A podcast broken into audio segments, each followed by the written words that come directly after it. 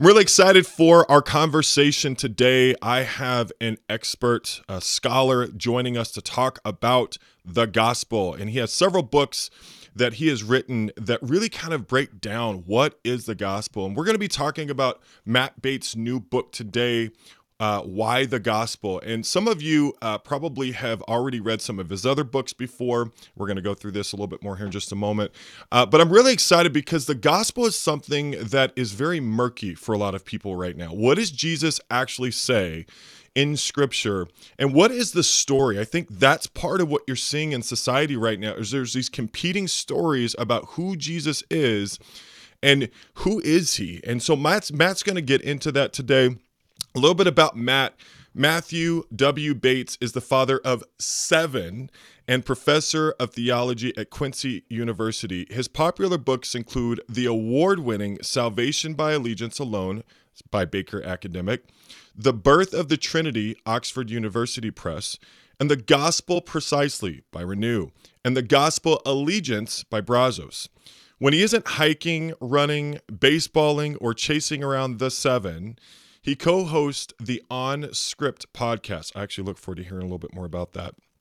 Bates holds a Bachelor of Science in Physics, wow, and an MCS in Biblical Studies from Regent College, and a PhD in Theology of New Testament from the University of Notre Dame. A Protestant by conviction, he enjoys the privilege and challenge of teaching in a Catholic context. Love it. Learn more about his books, and I'll put in the description a little bit more in terms of his website, www.matthewwbates.com. Matt Bates, welcome to the channel, my brother. Kyle, hey, I'm I'm so grateful to get to be with you, and uh, super excited about the life-giving message of King Jesus. Mm. So let's hmm. let's talk it through. Let's do this. So, uh, briefly, we got to start with people who they maybe have never heard of you or they haven't read your previous books. Let's start up with the Gospel Allegiance and the Gospel Precisely. Tell us a little bit about those. Yeah, so I've been uh, working on the topic of the gospel for quite some time. Um, it's something of a scholarly passion. Um, and this emerged partly through my own life experiences as uh, you know growing up i grew up in a predominantly fundamentalist slash evangelical kind of Baptisty context. Mm. Um, it was typical. It was it was actually technically independent, but uh, nevertheless, it was kind of Baptistic uh, in its orientation. And you know, as part of that, the gospel message was featured often. Um, but as time went on, and as I as my studies you know continued, I began to realize there might be some problems in the way in which um, the gospel was being framed, both in the mm-hmm. context I'd grown up in, but also in the church at large. So um, that drove me to um, begin to work more deeply on the gospel. And I, I, can tell you even more about the background. We could, we could dive into further details if you wish. Mm. Um, but um, any, anyway, that, that, that culminated in a number of projects. Uh, the first was called Salvation by Allegiance Alone and that's the book that um, is a little more on the academic end and and really got the ball started in terms of this conversation. Um, and you can probably catch by the allegiance alone that I'm trying to have a conversation about the, what the word faith actually means. Mm. Um, eventually, then um, I was given an opportunity to write a second book um, with, with, that same publisher uh, within a different imprint that was a popularization on the one hand, but also going deeper on select areas and that's the book Gospel Allegiance. And so, really, that book is themed around like trying to develop a core model for how to understand salvation. Um, and so, really, it deals with like the really key terms and what they actually mean from a New Testament vantage point. The really key ideas would be what is the gospel, what is grace, what is faith, what are works how they all fit together. Uh, mm-hmm. That's that's something that's plagued our I think our theologies trying to navigate that all of those and and how you define one has implications for the other. So gospel allegiance really focused around that.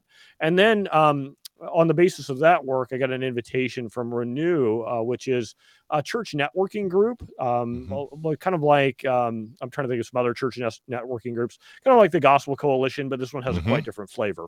Uh, Renew um, and Disi- it would be also associated with discipleship.org. Mm-hmm. Um, this church networking group tries to resource, especially around uh, King Jesus ideas and around discipleship ideas. So it was a natural fit for my work. Um, and they asked me to write something that was really, really something that you could give to anybody you know that's um you, you could really give it probably to an advanced junior high student on up uh, and that's the gospel precisely. It's more like a booklet than a than a book very short chapters a couple thousand words per chapter five chapters is really uh, just gets right to, to the heart of the matter without dumbing it down but keeping it as simple as possible. Yeah, when it comes to the gospel, I'm so glad that we're having just a, a, a conversation about the gospel because depending on your fellowship stream, depending on or if you want to call it denomination, the gospel emphasize is emphasized in different ways and emphasizes different things. So, mm-hmm. in the heritage that I come from, baptism is a big piece in the way that baptism works um, as it relates to um, you know salvation and so forth. And it's just I, I love that we're having this conversation because when it when you strip it all down, I think I think at some point it is simple. And I think that what I like that you're going to do and share with us a little bit more is how to make it simple in the right way. We don't want to simplify the wrong thing. Um, we don't want to make things shallow. We want to we want to keep depth, but we want to get to the root. And I think that that's what I'm really excited about the next question uh, is really uh, beginning with this book. Again, if in this book, when did this book come out? Why the gospel? When? This book is hot off the press. This book came out. Yeah, this book came out on Tuesday. Today is Thursday. Uh, so okay. this book came out May 16th. This is uh, we're recording, you know, uh, May 18th, 2023. Gotcha. So we're talking about two days old uh, as far as this book. Wow. Um, so you begin the book with, and by the way, the, the introduction is really good by Scot McKnight. I'm I, am i am a fan of his. I'm mm-hmm. actually going to be Me having too. him on in the fall with his new book Pivot. Really excited about that. Um, but you start with the concept of Jesus as King. Why do you believe that is the place where we need to start? Well, I could answer that question from a whole variety of perspectives. um, one, one, on the one hand, I could answer it from a scriptural standpoint, the other from a personal standpoint, and maybe those are both to co- but both important to cover. Um, but I think probably we want to put scripture in the driver's seat here and say uh, because that's what scripture emphasizes um, that scripture uh, as scripture itself is trying to summarize the gospel it does so repeatedly again and again through the simple claim that jesus is the christ and because Christ means a Jewish style king who would have universal significance, um, it, it implies automatically a King Jesus gospel. So, um, you know, for example, in Acts of 542, right, it talks about the early church's characteristic practices. And what were they doing? Well, part of what they were doing was continually teaching and gospeling the Christ is Jesus. They were gospeling the Christ is Jesus, hmm. right? And so uh, this claim, right, then is that uh, Jesus Christ um, uh, that term uh, means something more than a name, right? It means that Jesus is, in fact, the king. So we have to start with scripture. Um, on the other hand, I could flip that and say, uh, out of my own personal life experience, sometimes um, I have not been wise. Uh, there have mm. been times where I have not allowed Jesus to be king. And I think I've learned a personal lesson there that I'm a pretty terrible king of my own life. Uh, mm. That when mm. I have tried to take the reins and I have to try, if I tried to decide, you know, I'm just going to navigate things my way. I'm going to decide what's right and wrong for myself. I'm going to try to set my own goals. I'm going to have my own purpose. Uh, whenever I've done that, and uh, even when I've tried to convince myself I'm kind of doing this for Jesus, but really I'm doing it for me, hmm. um, the result has usually been some some pretty serious rot, uh, some pretty serious rot in my own life. So I think I want to answer that from both perspectives, saying on the one hand, Scripture makes it clear that this is a King Jesus gospel, uh, because the term Messiah or Christ is a certain kind of king, and on the other hand, right, um, yeah, we personally need this king. How do we balance? One of the things that uh, Scot McKnight talks about, and I actually talk about it a lot, is this idea of a both and um, that in some ways there is this idea for folks where they kind of go extreme in the kingship direction. And then other people go extreme, let's say, in the savior direction, right? That this is, and you you really do a good job of talking about the individualism that we think of. Like when we think of the gospel, we think about it very individualistically, which I think is part of the problem or maybe the issue. But those two extremes of king and savior seem to be pitted against one another. Uh, how do you reconcile that? How do you be, bring both into the same world? Yeah, well, I think that we need to recognize that we only experience salvation through Jesus's kingship. Hmm. And so I think we've gotten the cart before the horse because I think that um, maybe the way in which we've tried to package salvation, um, and is this a, is this any surprise? Uh, the way we try to package salvation is in a very self-centered way. Hmm. shock, shock of all shocks, right? That we would be self-centered. Um, wow, that's a that's that's, that's a huge surprise. Um, but I think it's true that we have thought about um, what is it that I need. That's been the premier question. And as we inspect the situation, and we've heard a lot of preaching, uh, it's it's the suggestion is that okay, you have sinned. Uh, you have this guilt, this this debt on your account that you can't possibly repay, and Mhm. so you have a personal lack and what you need is somebody to provide for that. You need somebody to cover the balance. You need somebody to, in some way, provide forgiveness of your sins. And then you are okay with God. You're reconciled with God. You get to go to heaven. Uh, lots of different ways about of talking about that. But notice what's happened there. It's a me-centered gospel, right? Hmm. Uh, that's all about what do I get out of it. The truer perspective from Scripture is that we that the gospel is about a new king and that the king delivers these benefits to all those who are part of his people. And that what we really need to do is acknowledge his kingship so we can become part of his people, which is a slightly different way of thinking about it and framing it, but it brings those together, right? The king provides benefits, would be another way of speaking about it. Those Mm. benefits include forgiveness, but what we want is we want forgiveness without the kingship. Right? We, we don't want to go through the kingship. We just want the we want him to be our savior, but not necessarily our king. But the way in which he is saving us from our sins is through his kingship. And we have to become Mm. more aware of that. So there's this idea that it's you have kingdom and you have empire. When we become a Christian, we we swear our allegiance to Christ. And what I'm learning is in some ways the process of and you're going to get we're going to get to it in a little bit about transformation or, or discipleship is the process where okay we we swear allegiance to Christ, but the process of turning our back on empire. I think at times I have made this assumption that because someone swears their allegiance to Christ, that that means that they have turned their back on empire. And I actually have to push back on that because when I think about the pandemic, when I think about racial tension, when I think about politics, it, it all of those things have exposed the different layers and different levels that empire exists within churches. And and if somebody listening to this right now, you're triggered or you think that that empire doesn't exist within churches, and so empire can be very murky. And so can you share a little bit about this idea of turning your back on empire and in this idea of allegiance to Christ in, in our context? And the reason why I say this is because when I think of Lord, um, when I think of ruler in some ways, in our westernized context, there are, I want to say, ancient, long-standing wounds around kingship, a Mhm. monarchy, a kingship. and, You Mhm. know, that that that's something that we push back against.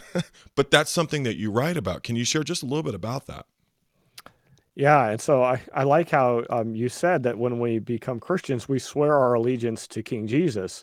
Um, I'm glad that you framed it that way, and uh, I hope that all of our listeners are framing it that way in their minds already. But I wonder if the church is really at that place yet, right? And that's a that's a key concern that I have in writing this book is that I think there are a lot of people who would not necessarily be on board with that as a pri- primary understanding, and we gosh, we got to get them there first.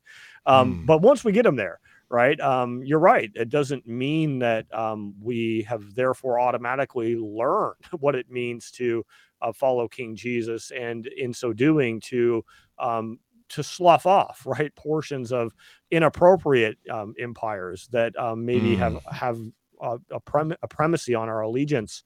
We're trying to give allegiance to King Jesus, but we do have to recognize that it's a learning process.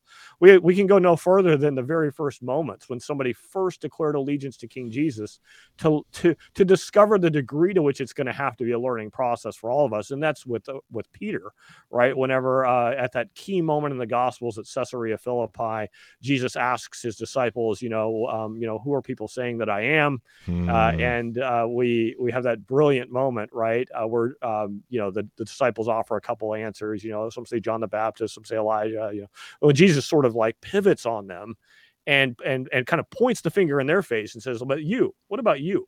You know, who are you going to say that I am?" Right? The ultimate question, uh, the, mm. the ultimate question that that should haunt every Christian, like what, uh, and, and the world. What are mm. we going to do with this Jesus guy? And Peter nails it, right? He's like, "You are the Christ." Um, and we have that uh, a, a, little that's Mark and Luke. In Matthew, it, it, says that Peter said something more. You are the Christ, the Son of the living God. Um, and Oof. so we have this uh, moment where Peter identifies him correctly, right? And uh, that we think, okay, now he's going to be on board with this King Jesus idea. But what does he immediately do? Jesus starts saying, "Yeah, the, let me tell you, I'm going to have to suffer." um, you know, and, and and Peter, of course, is like, no, no, Lord, like you know, you're never going to have to do this, and then Jesus has to rebuke Peter. Um, so we see, like, even in that immediate moment, right, that it's not as if somehow or another getting it right, that correctly identifying King Jesus means that we've managed to squeeze the world out, right? That's hmm. going to be a hmm. long process of learning to gaze upon Jesus in order to begin to squeeze out those other empires. So let me ask you just kind of a before we go to the next question because you're a scholar and I I have questions. I I truly have questions. Uh, when I think of swearing my allegiance to Christ, um, I remember kind of like initially before I, I I feel like I truly swore my allegiance to Christ. Initially, it was more of an altar call where I the sinner's prayer, praying Jesus in our heart. I did that 50 million times. And then there was this other moment where I actually had a group of folks who studied the scriptures with me and really helped me to really walk through lordship and what that would mean for my life. It wasn't a perfect process, but it was a process that allowed me to swear my allegiance to Christ and and and as a swearing an, an allegiance allegiance event, so to speak, I was baptized. And so uh, I know you weren't necessarily planning to answer this question, but where does baptism fit in the in the the swearing of our allegiance to Christ from your from your research? Yeah.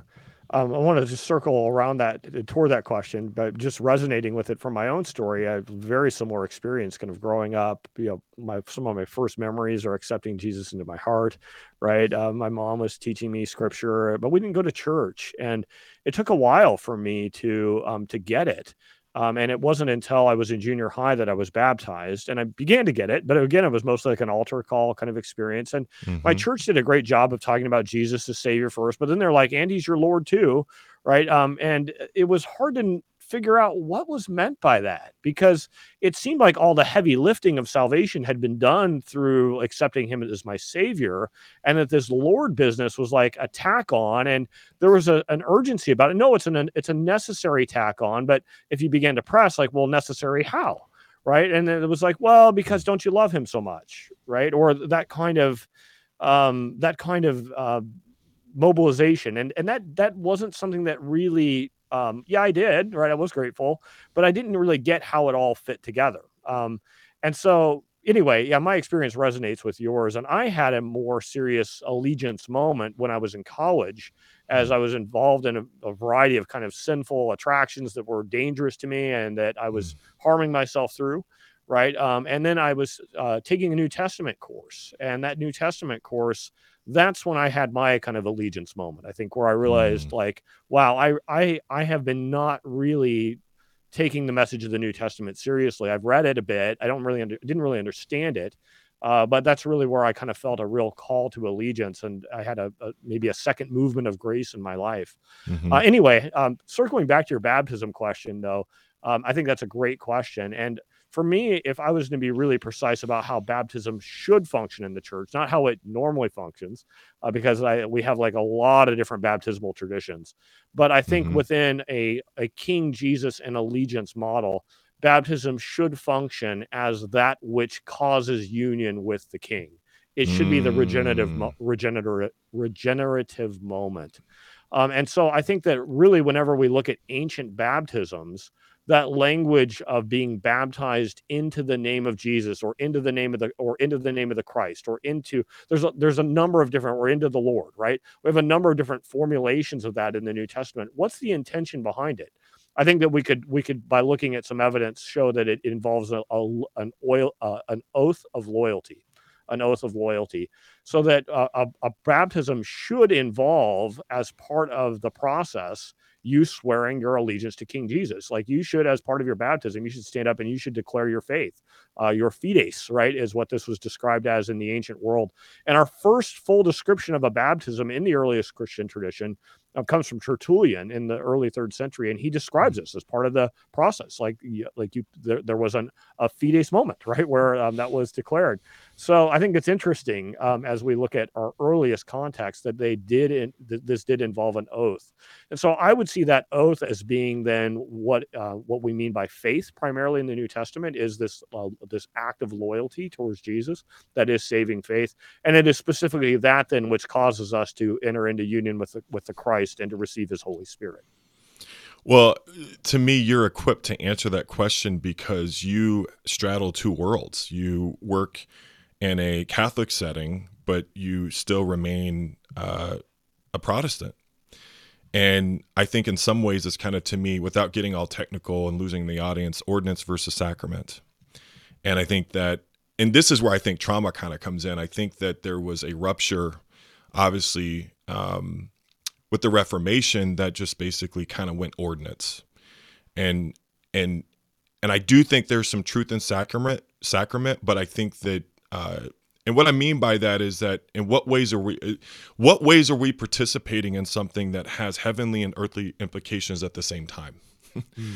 And and so for me, I I think baptism is one of those things that has heavenly and earthly sacramental sort of it to me ordinance is kind of symbolic. Um and and I, I guess it's I don't know, maybe we should, you know, maybe explore that a little bit later, but just that idea that I think baptism does have um, I think it does have a place in that allegiance process. Like my wife was in the Air Force, and when she got, uh, when she when she got in, she swore herself in. You know, mm. um, and and the reason why I say this is because for, for some people, uh, I don't know, baptism at some point though has been taken and and been put in this. Um, uh, it's been overdone. It's been overemphasized, and I think mm. that's part of what why I'm going deep in this is because for some people, um, I just wanted to get someone who could explain it. Um, but for some people, it becomes a, a focal point in a in a not sure. good way if that makes sense. Sure. Yeah, I can speak to that a little bit more. Um, yeah. We see it, for example, in the New Testament, examples where you know, apart from baptism, there is there is spirit regeneration. You mm-hmm. know, on the mm-hmm. basis of faith. We see this, for instance, the most famous example with, would be with Cornelius, right, and mm-hmm. his guests in Acts chapter you know eleven um yeah and anyway the spirit is poured out um and it's further described by peter in acts 15 he explains what happened he said that it was on the basis of of their faith right that the holy spirit was poured out not on the basis of baptism right mm. and so we see that mm. god can work outside of baptismal channels but on the other hand i think we would want to say the ordinary circumstance in the earliest church was that that baptism was when you swore your oath and when you then received the Holy Spirit. So, on the one hand, you're right. I think it can be overemphasized if we see baptism as the exclusive way in which God can work. We see God can work mm. outside of baptism. For instance, we have no we have no evidence that the apostles, like Peter, we have no evidence he was ever baptized as a Christian. He might have received John's baptism, but we have no evidence he was ever baptized as a Christian, nor any of the other apostles. Right? They they're mm. baptized by the Holy Spirit at Pentecost. So it's not the physical act of baptism um, that moves them into the Christian community, right? Like it's on the basis of their repentance, which cleanses the heart, right? That they then are are invited in and they have spirit regeneration. Um, so um, yeah, we, we can overemphasize baptism, but we can also underemphasize it as it's the normal way, right? Um, and I think it's normal in the sense that especially if it's the moment we swear our allegiance to the King. All right, that's when Holy Spirit union happens. Thank you for that. It's I, I really appreciate you kind of expounding on that. How do you believe deconstruction um, has affected our understanding of the gospel, both positively and negatively? Wow, that's a huge question and a great, uh, great, a great shift in topic for us. Um, deconstruction is a huge issue right now, as it's a lot of people talking about deconstruction in the church on the one hand, I think let me speak to it positively. Obviously, there are people who have been trapped in false systems, right? Where um, the the guardians of truth have, um, oftentimes through no fault of their own, right, have uh, been teaching something that's slightly distorted.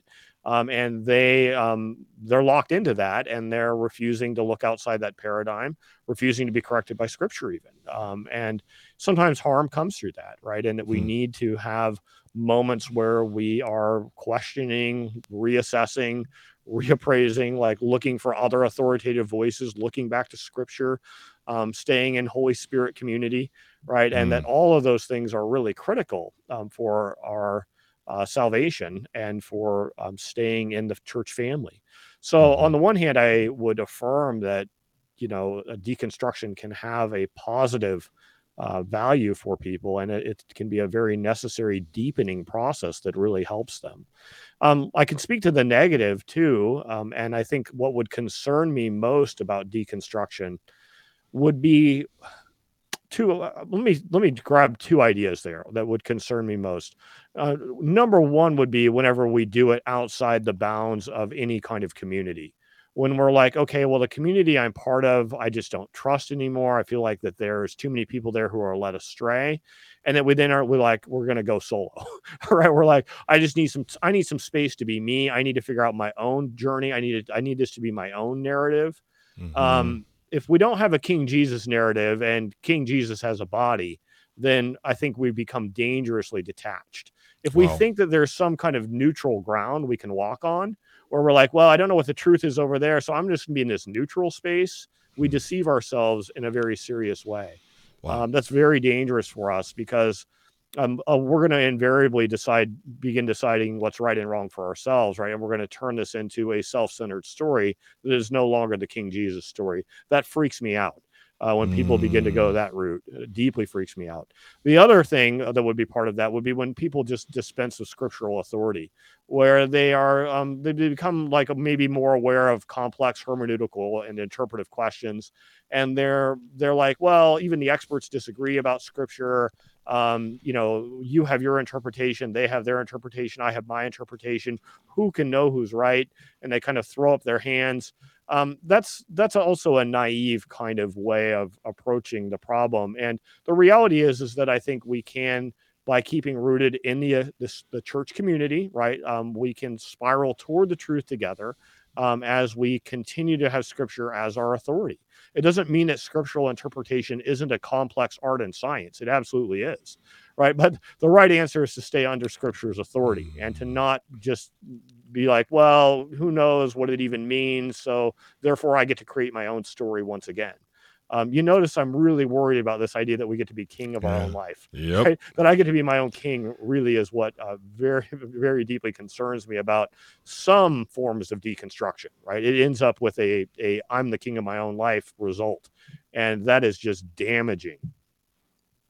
Well, our our beliefs are certainly world building, and when I think of uh, you know the streams that I'm a part of in terms of the restoration call to primitivism, right? Let's just let's take the book of Acts, let's get simple again. Let's throw out denomination and traditions and let's just obey King Jesus. And in the stream that I come from, the book of Acts is sort of the reference manual for how to create a pattern to do that. And so we, you know, it can be standardized in different ways. The reason why I bring this up is because there is I'm trying to engage healthy deconstruction. So, for example, I've got a biblical literacy team, and these are folks who uh, are much more studied and have the time to study, like, let's say, something like evangelism than I do. And so, what we're doing is we're taking Matthew 28, 18 through 20, which is a real statement scripture, I think, in, in the stream that I come from. Um, but we're also taking all the New Testament examples of evangelism and just kind of creating a basic framework. But in terms of just taking apart sharing the good news, um, there, you know, in certain folks' life, there's been a lot of damage done in that area. Mm. Yeah.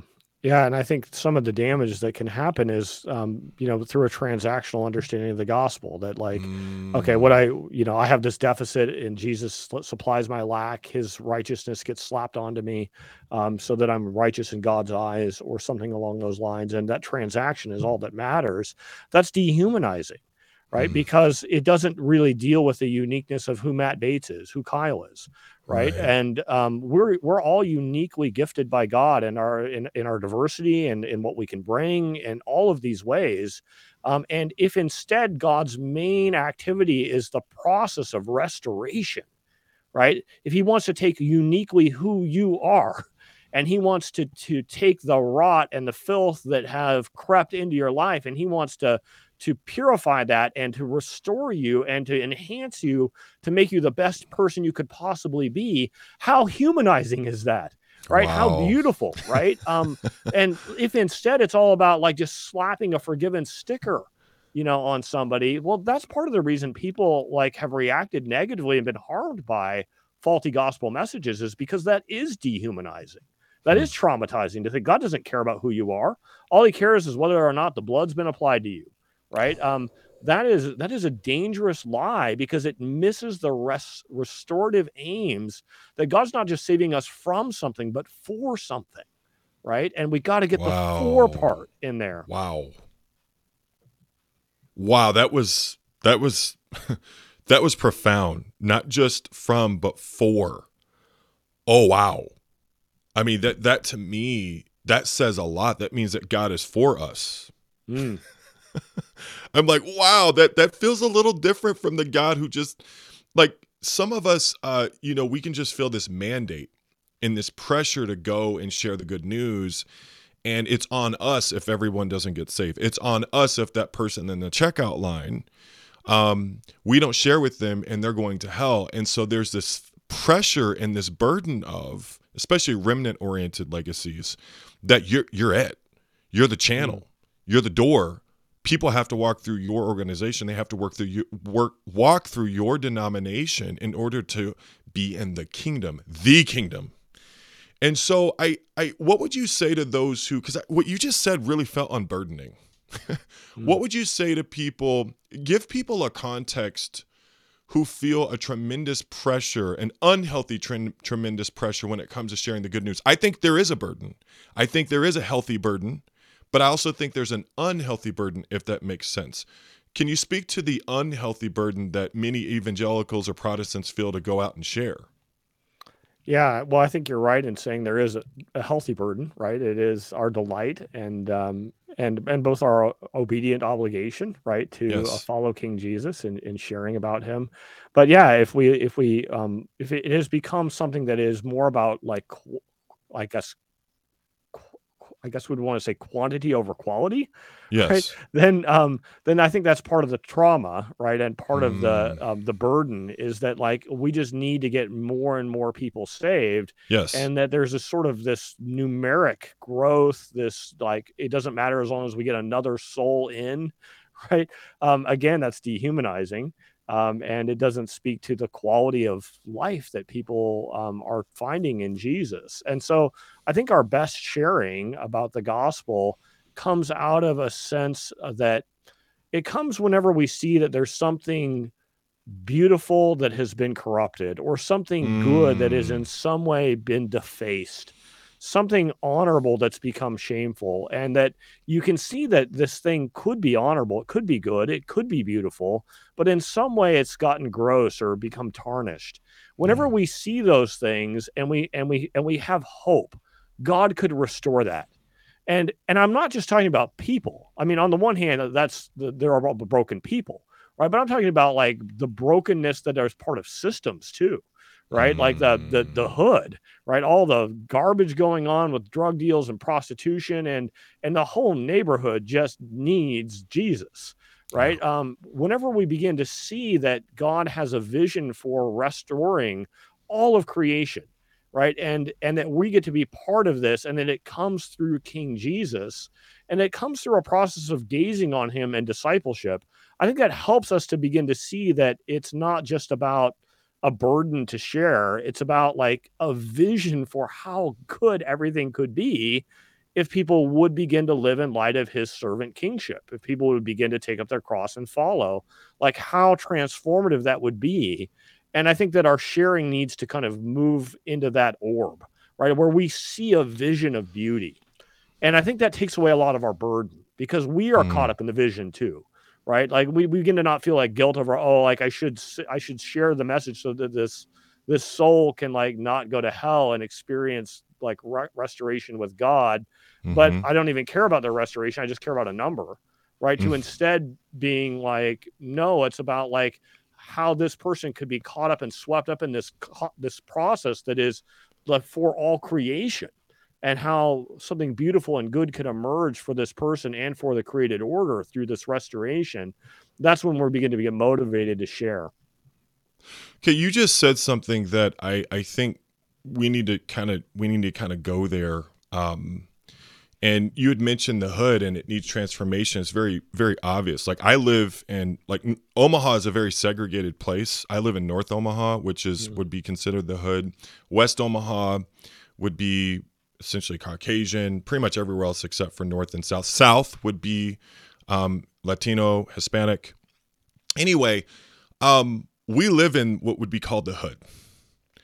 And I think that um, I think it's important that you brought that up because the way I've started to understand evangelism, and this is why I'm so glad to have a scholar on because you can coach me, um, is I believe that evangelism is about God's vision for wholeness, fundamentally.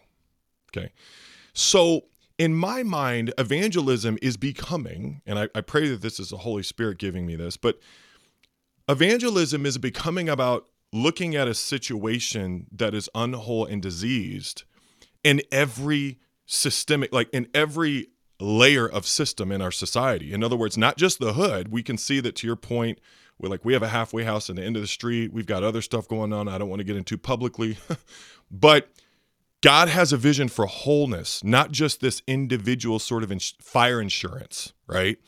And so and this goes to our next question in terms of being transformative but god's vision for wholeness also applies to what we see when it comes to politics God's vision for wholeness also applies to what we see in terms of the racial tension that exists in our churches. Sundays are still the most segregated day of the week. God has a vision for wholeness, mm. right? He has a vision for total restoration.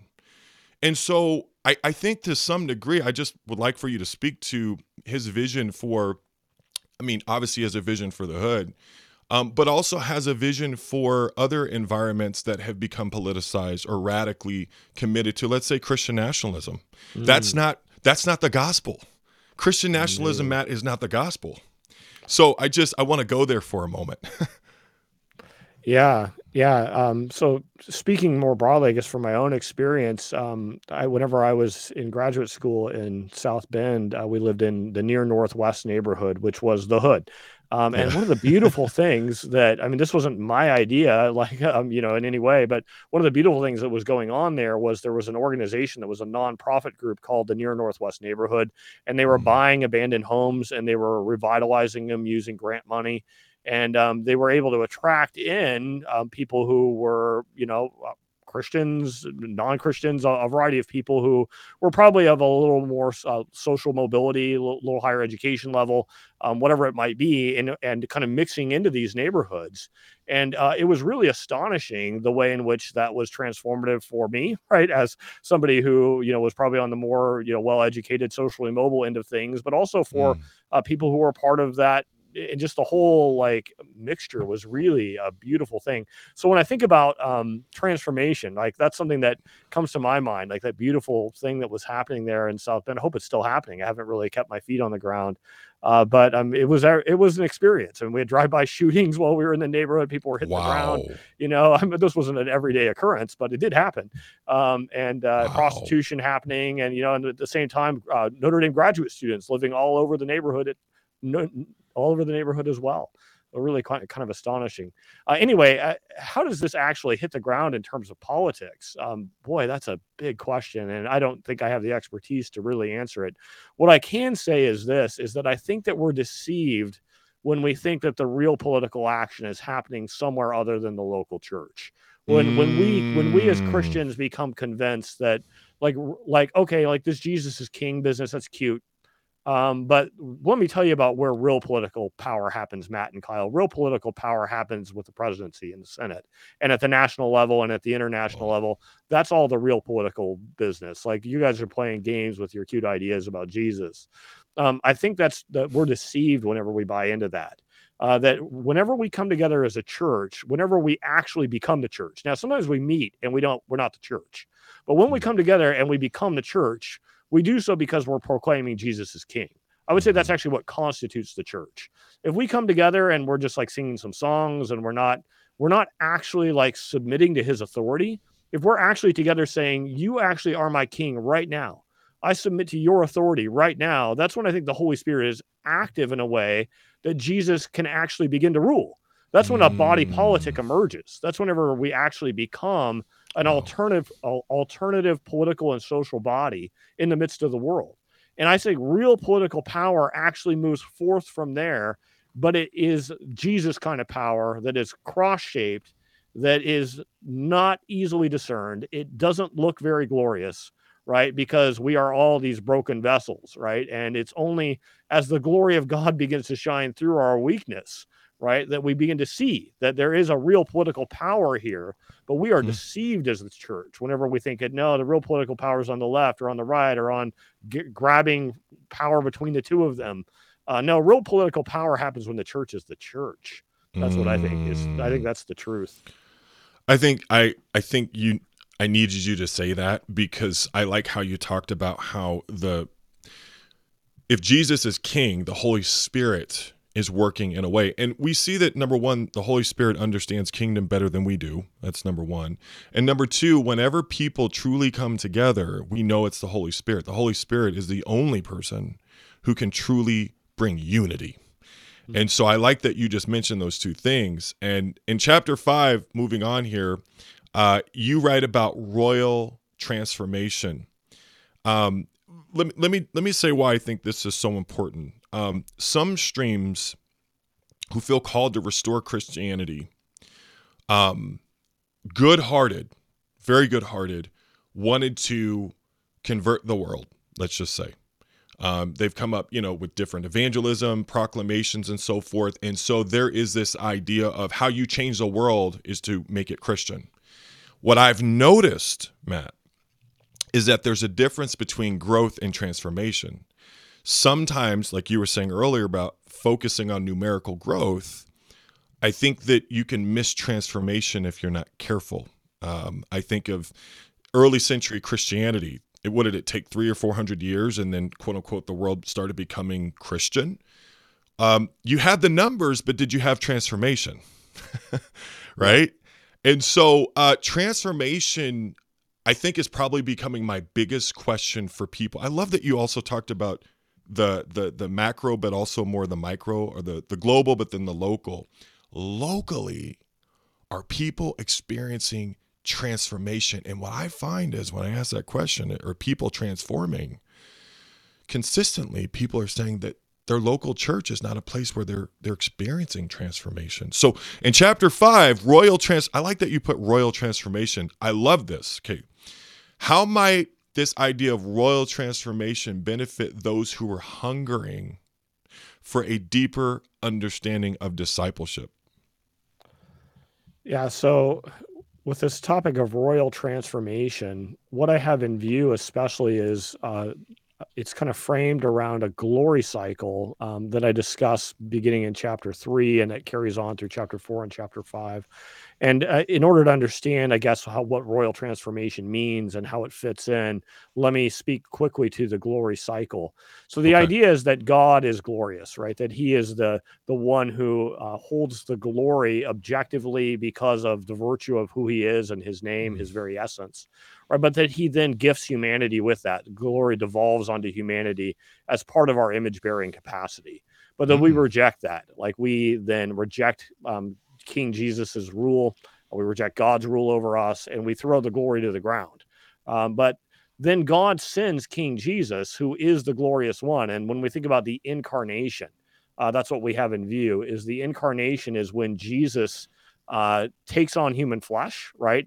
And whenever we have that key statement about incarnation, we discover that the purpose behind it, right, is so that we could see the glory, right? The Word became flesh and made His dwelling among us, and what?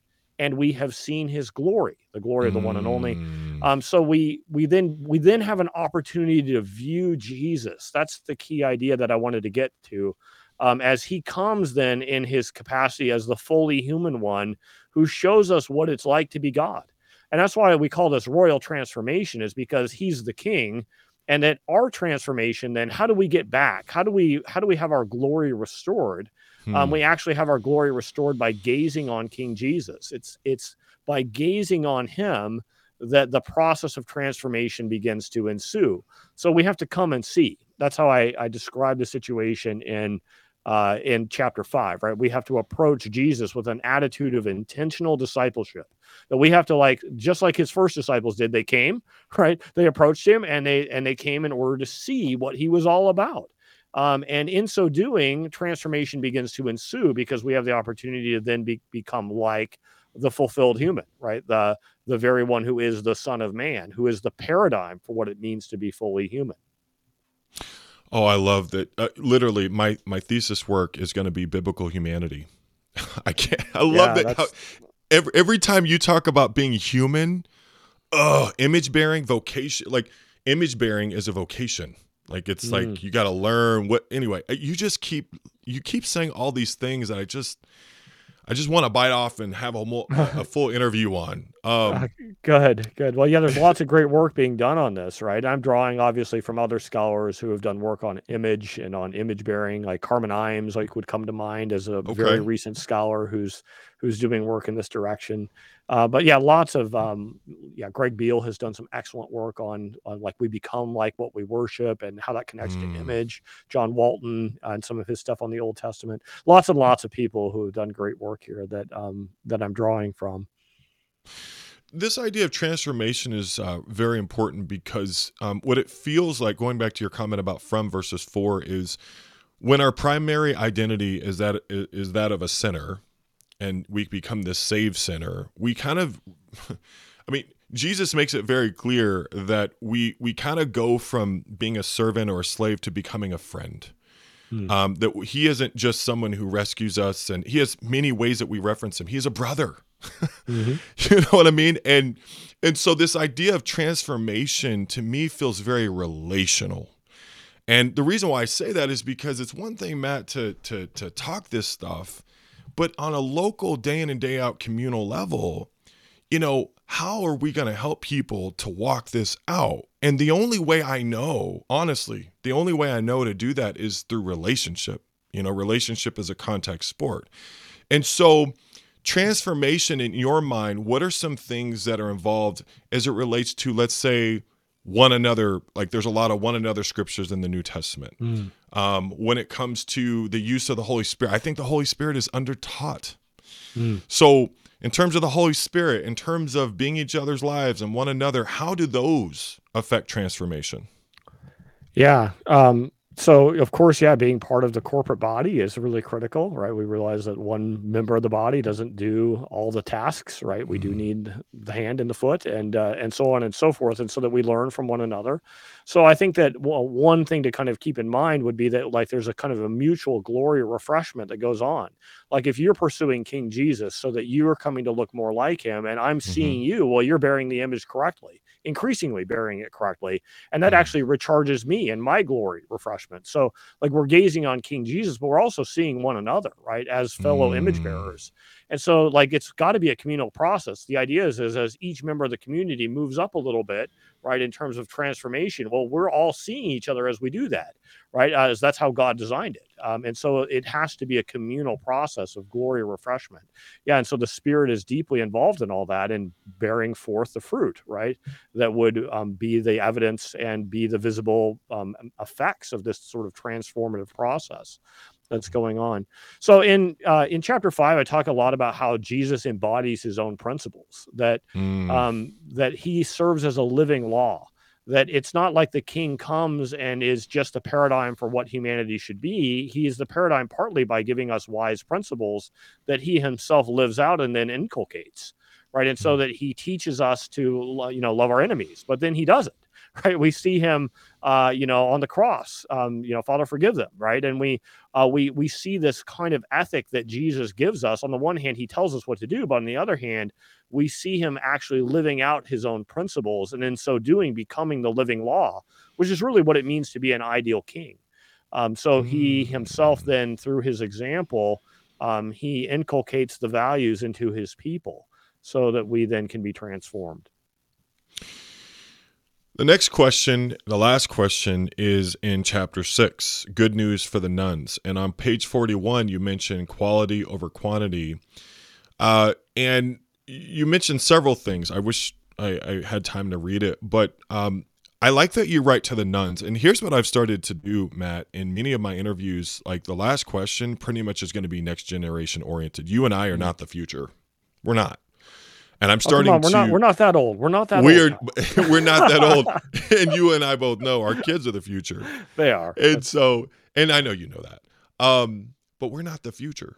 Yeah. And I think that when it comes to the gospel, our frame absolutely has to include the next generation. It has to every single time. Um, when I think about the Shema, uh, the Shema is this collective, but it's really um, about our home being devoted to God in many ways. I think that devotion to God starts in the home, and uh, kingdom starts in the home, in my mind. Um, and so the nones uh, I don't know what the quality of their experience has been. I'd have to look at the research. Barna has done some really good research on what's mm-hmm. going on with the nones. I'm actually going to be. I'm in yeah. the process of uh, interviewing David Kinnaman. Hopefully. Oh, great! Yeah. Um, I, well, I draw on his work extensively for. Oh, you for do? Yeah, yeah, yeah, for sure. I mean, he's my main source in speaking about some of the issues the nones have. Yeah, get him on. Yeah, for sure. Yeah, yeah. So tell me a little bit about this. Is why why do you think this quality over quantity is something that's important to that group? Well, yeah. So some of the issues that are, you know, according to the Barna studies, which are professional, re, you know, professional research studies that they've done, like they they actually say there are six reasons why people who are in the none category um, opt to remain in the none category. Like they're not interested in becoming Christians. And um, mm. uh, there's there's six reasons, as Barna has studied it out, that seem to be the primary reasons. Some of the top reasons are ones that probably aren't going to surprise us. On the one hand, uh, but on the other hand, are maybe issues that we can address through a more holistic gospel. For instance, um, number one seems to be hypocrisy. Um, that Christians don't live out what they say they believe, and uh, people are turned off by this. How can a more holistic gospel um, help us to attract people then who are in this category of being nones and who have been turned off by hypocrisy? Um, hmm. well, one thing that you might notice would be that a model that is about trusting a savior involves a limited number of mental acts right hmm. on the hmm. one hand uh, what we need to do is we need to uh, become intellectually persuaded that jesus is the savior uh, we need then to um, acknowledge that personally like i personally then um, uh, acknowledge that that is true for me, right? And I'm trusting on that for myself. But notice that doesn't involve your body in any kind of way, right? That's a that's a a, a mental construct that you've put in place. Mm-hmm. On the mm-hmm. other hand, if you think more about what does it mean not to respond to a savior, but to give loyalty to a king, and that the way in which I come into a right relationship with this king is ordinarily through a baptismal oath where I place my body uh, underneath Jesus's kingship, and where I swear that I'm going to try to be loyal to Him uh, with my body, my mind, my soul, all that I am. There's a much more holistic dimension. There's no part of your mind or your body that gets left over, right? Whenever you're whenever you're entering into salvation on the basis of your commitment to be loyal to King Jesus, that looks quite a bit different right than whenever you are just mentally trusting the savior so that oh yeah maybe i'll do some good works too and i need to because that's the fruit. It's a very different way of thinking about it. So i think hypocrisy is a number one reason um, that people turn away. Uh, but as you mentioned another reason has to do with this idea of of especially of of quality um, and uh, that that they're turned away like the nones are turned away because there's a sense that all christians want to do is get another convert um, that's mm. a big turnoff to them. It's like they've encountered people who have like maybe pretended to be their friend or like have like engaged in some sort of um, fellowship with them. Uh, and they thought, hey, like I have a new friend, and then and then they present the gospel to them, and then uh, the person says, I'm not really interested in this gospel business, and then the Christian's like, mm, see ya, I'm you know shaking some dust off my feet, I'm out of here, mm. um, and and I think that's damaging uh, because it's uh, damaging in, all, in, in, a gazillion ways, right? But it's damaging, um, especially because it communicates that all that Jesus is interested in and all that God is interested in is that whether or not you make this decision right and that he's not interested in the quality of person you're becoming he just wants you to get you know enrolled somehow in the heavenly roster um, and uh, but that doesn't resonate or jive well with who we know we are right that we are right. all these unique people and that we actually need unique restoration. Um, so mm. I do think that um, a lot of the one of the main reasons uh, people who are in the none category have turned away is that sense that um, that I my quality of person does not really matter to Christians, and they only want to be my friend because they want to evangelize me, and that's da- that's damaging. Wow, you hit that. You summed that up in a way that I just that that struck me in my core because it it it to me we're being witnessed. When I when I think of emotional healing from trauma, one of the key terms or concepts is this idea of witnessing. Right. I had a trauma informed evangelism by uh, interview uh, by uh, Kaiser and Heath. They wrote a book called Trauma Informed Ev- Evangelism. One of the things they talked about in the in their book is how many people come to the table when it comes to Christianity and they have bad damaging traumatizing experiences. And so in in the holy spirit is a witness uh, an advocate but a witness. And in our as image bearers our role is to be an empathetic witness.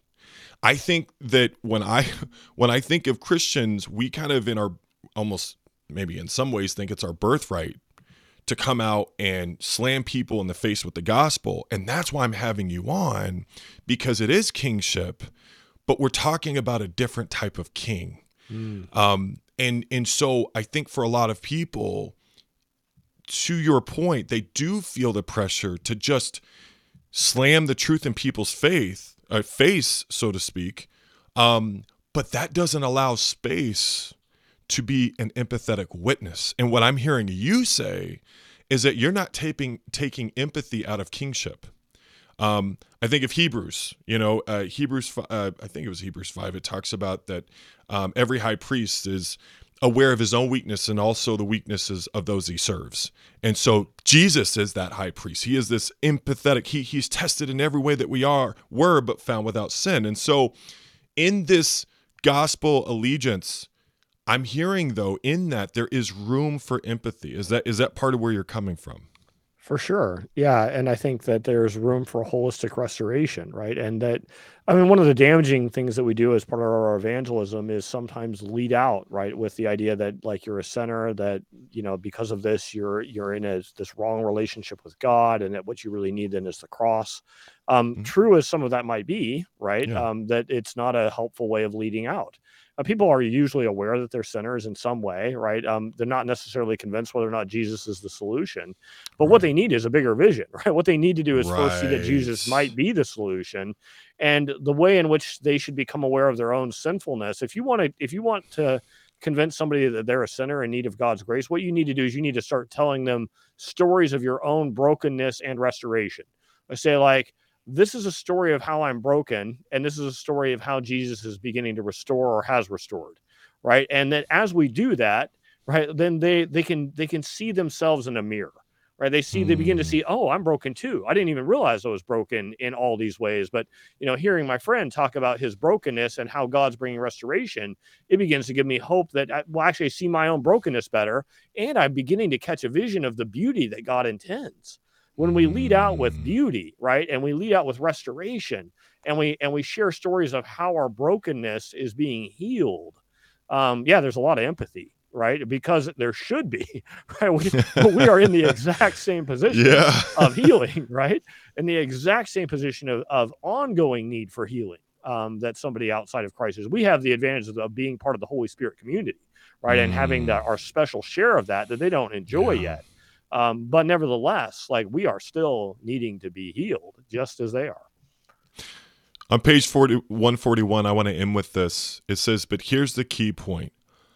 I love this. Ongoing allegiance is the transformational, transformative process through which God continues saving you. That to me feels like a savior who keeps saving me because I I'm telling you right now, I've blown it.